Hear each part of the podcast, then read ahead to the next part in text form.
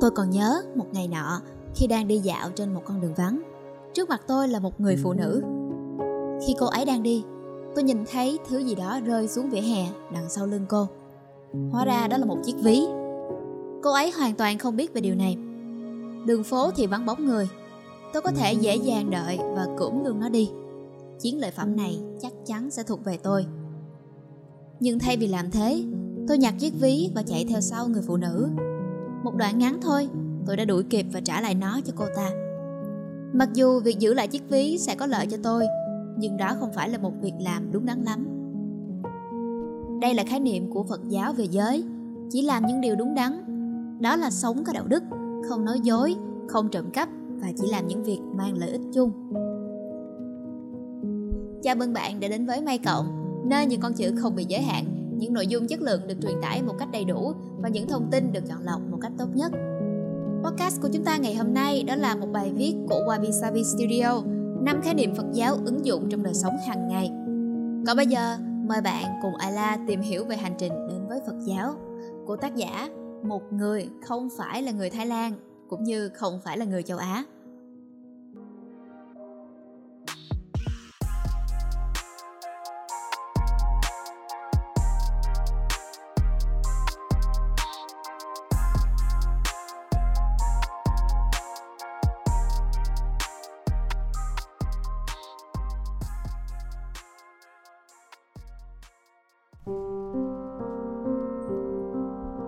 Vài năm trước, tôi quyết định du lịch một mình đến Thái Lan. Dù đã có niềm say mê với nền văn hóa Á Châu từ lâu, nhưng đây là lần đầu tiên tôi thực sự có cơ hội đặt chân đến châu lục này. Thời gian đầu, tôi cảm thấy các phong tục địa phương nơi đây khá bí ẩn, nhưng dần rồi thì cũng hiểu được chúng. Một điều đáng chú ý tại Thái Lan là lượng người mặc áo choàng cam rất đông. Họ là những nhà sư, tín đồ của nhánh Phật giáo Nam Tông địa phương – Vài người trong số họ dành trọn cuộc đời để tu hành. Cũng có rất nhiều người chỉ là dân thường gia nhập dòng tu một khoảng thời gian nào đó, có thể chỉ trong vài tuần hoặc vài tháng. Người Thái tin rằng những trải nghiệm này mang lại cho họ góc nhìn tốt hơn và dạy họ nhiều kỹ năng quý giá. Biết được điều đó, tôi càng có cảm hứng để nghiên cứu sâu hơn về triết lý Phật Pháp. Đạo Phật bao gồm nhiều tông phái, ví dụ như là Phật giáo Thượng Tọa Bộ, Thiền Tông, Phật giáo Tây Tạng, vân vân. Nhưng về bản chất thì đạo Phật là trải nghiệm từ sâu bên trong tâm hồn của từng người. Trong khi các tôn giáo khác dẫn lối cho bạn biết bạn phải nghĩ gì, thì trong Phật giáo bạn phải tự mình khám phá mọi thứ. Đó quả là một trải nghiệm làm thay đổi cuộc đời. Việc kết hợp các giáo lý phương Đông và triết lý sống theo đuổi bấy lâu nay đã giúp tôi điều chỉnh lại tư duy của mình. Các bài học mà tôi đã tiếp thu đã trở thành công cụ cực kỳ đắc lực giúp tôi vượt qua những thách thức gian khổ nhất đạo phật coi sự tồn tại là một chuỗi đau thương. Theo đức phật thì phần lớn nỗi buồn đau là do ta tự tạo tác. Bạn không thể kiểm soát những gì xảy đến với mình, nhưng bạn có thể tự điều chỉnh suy nghĩ của bản thân về các vấn đề đó. Câu đầu tiên của kinh pháp cú có ghi rằng, bạn chính là kết quả của những suy nghĩ trong tiềm thức của mình. Nói thêm một chút thì kinh pháp cú là một quyển kinh phật giáo được tôn sùng tại thái lan những lời chỉ dạy của Đức Phật dẫn lối bạn đến con đường khơi thông sự hiểu biết về các khuynh hướng tự hủy hoại. Bằng cách ghi nhớ một vài khái niệm đơn giản dưới đây, nó có thể là một công cụ hữu ích giúp chúng ta vượt qua những thử thách khó khăn nhất mà đời người ai cũng phải đối mặt. Những gì bạn học được từ Phật giáo là kỷ luật, một đức tính có thể áp dụng trong mọi khía cạnh cuộc sống. Những triết lý đạo Phật mà tôi áp dụng vào cuộc sống triết lý thứ nhất, đó là vô ngã, anatman, buông bỏ bản ngã. Mục tiêu chính yếu của phật giáo là buông bỏ bản ngã. Đây là chìa khóa giúp bạn vượt qua nhiều nỗi đau nhỏ bé đang ảnh hưởng đến sự tồn tại của bản thân. Tuy nhiên, buông bỏ cái tôi là điều rất khó để thực hiện. Bản ngã đã ăn sâu vào tâm trí của con người bởi một thực tế khó thể chối cãi. Rằng sự phát triển của nó là một phần quan trọng để ta có thể tồn tại theo tâm lý học tiến hóa, bản năng và tư tưởng của bạn phát triển nhằm giúp cho bạn điều hướng thế giới phức tạp. Mục tiêu của bản ngã là giúp bạn tồn tại và tái sinh. Tuy nhiên ngày nay, nhiều cơ chế đảm bảo sự sống còn cũng chính là gốc rễ của nỗi đau. Mục đích của bản ngã và Phật giáo thường xung đột nhau. Bản ngã thúc đẩy bạn ham muốn nhiều thứ hơn, nhưng sự phấn đấu này cũng là nguyên nhân khiến bạn đau khổ. Bạn có một niềm tin mãnh liệt in hằn vào bản tính của mình, nơi mà bản ngã đang xen với khao khát thể hiện bản thân. Sự cứng nhắc này là gốc rễ của nỗi khốn khổ về mặt tinh thần. Cách để thoát khỏi lối suy nghĩ này là học cách chấp nhận rằng tâm trí của bạn sẽ không ngừng thay đổi. Các Phật tử gọi đây là vô thường. Mọi thứ đều chảy trôi và thay đổi. Bạn không còn là con người của trước đây và tương tự, trong tương lai bạn cũng sẽ chẳng còn là con người của hiện tại. Rồi bạn sẽ nhận ra rằng hầu hết mọi thứ đều không thực sự quan trọng.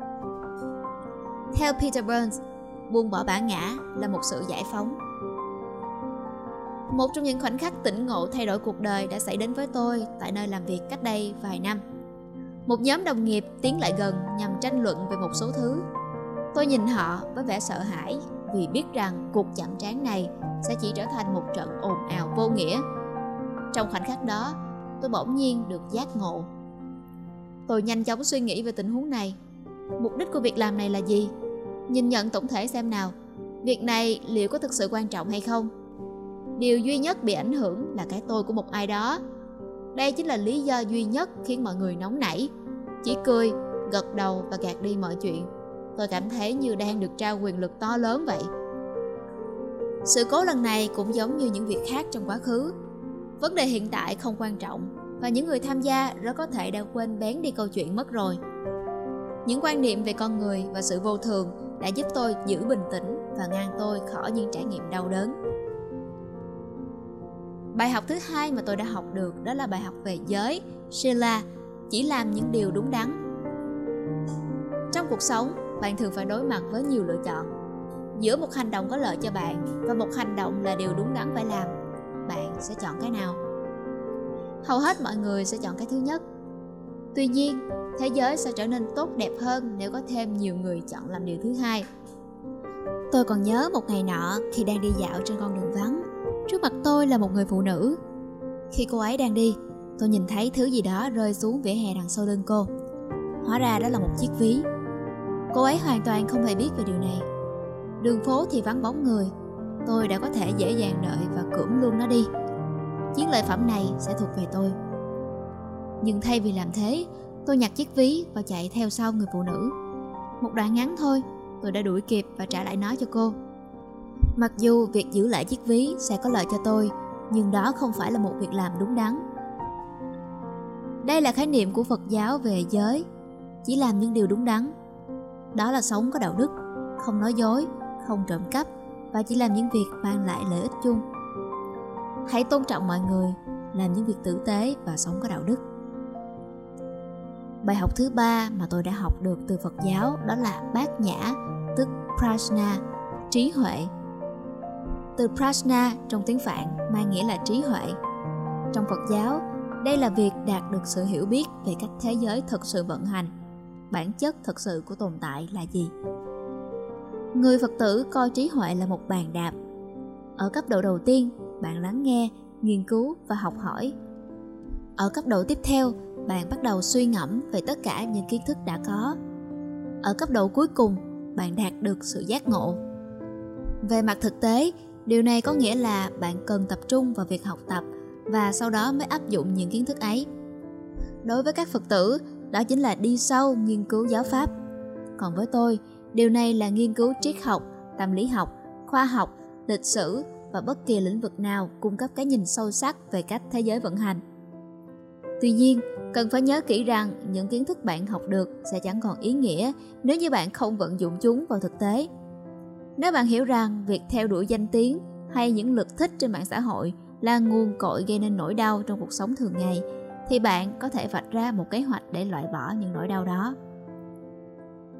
Khi còn trẻ, tôi không nhận thức được điều gì mới thực sự là quan trọng tôi từng nghĩ rằng nếu bạn có được một công việc tốt và cố gắng cày cuốc để thăng tiến, thì điều này đồng nghĩa với việc bạn đã ổn định. Bây giờ thì tôi đã biết đó không phải là một con đường dẫn đến hạnh phúc vĩnh cửu.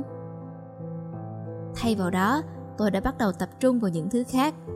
Tôi đã thoát ra khỏi guồng quay của chủ nghĩa khoái lạc, ngừng theo đuổi danh lợi và cũng chẳng màng việc chụp hình tự sướng.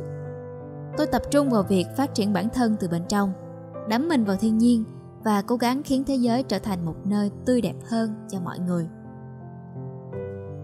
Bài học thứ tư mà tôi đã học được đó chính là bài học về sự từ bi, karuna, tức là lòng trắc ẩn. Đối với các Phật tử theo tông phái thượng tọa bổ như người Thái, karuna hay lòng từ bi là chìa khóa dẫn lối đến hạnh phúc. Từ bi là quan tâm đến nỗi đau của kẻ khác, bất kể họ là ai. Chú thích một chút về thượng tọa bổn.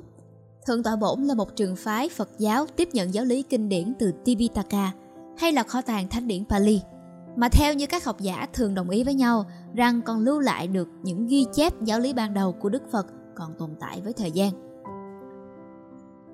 Cách tốt nhất để làm được điều này là đặt bản thân vào vị trí của người khác, cố gắng nhìn ngắm thế giới qua lăng kính của họ. Phần lớn những xung đột và phân cực trên thế giới này là do hầu hết mọi người không cảm nhận được nỗi đau khổ xung quanh.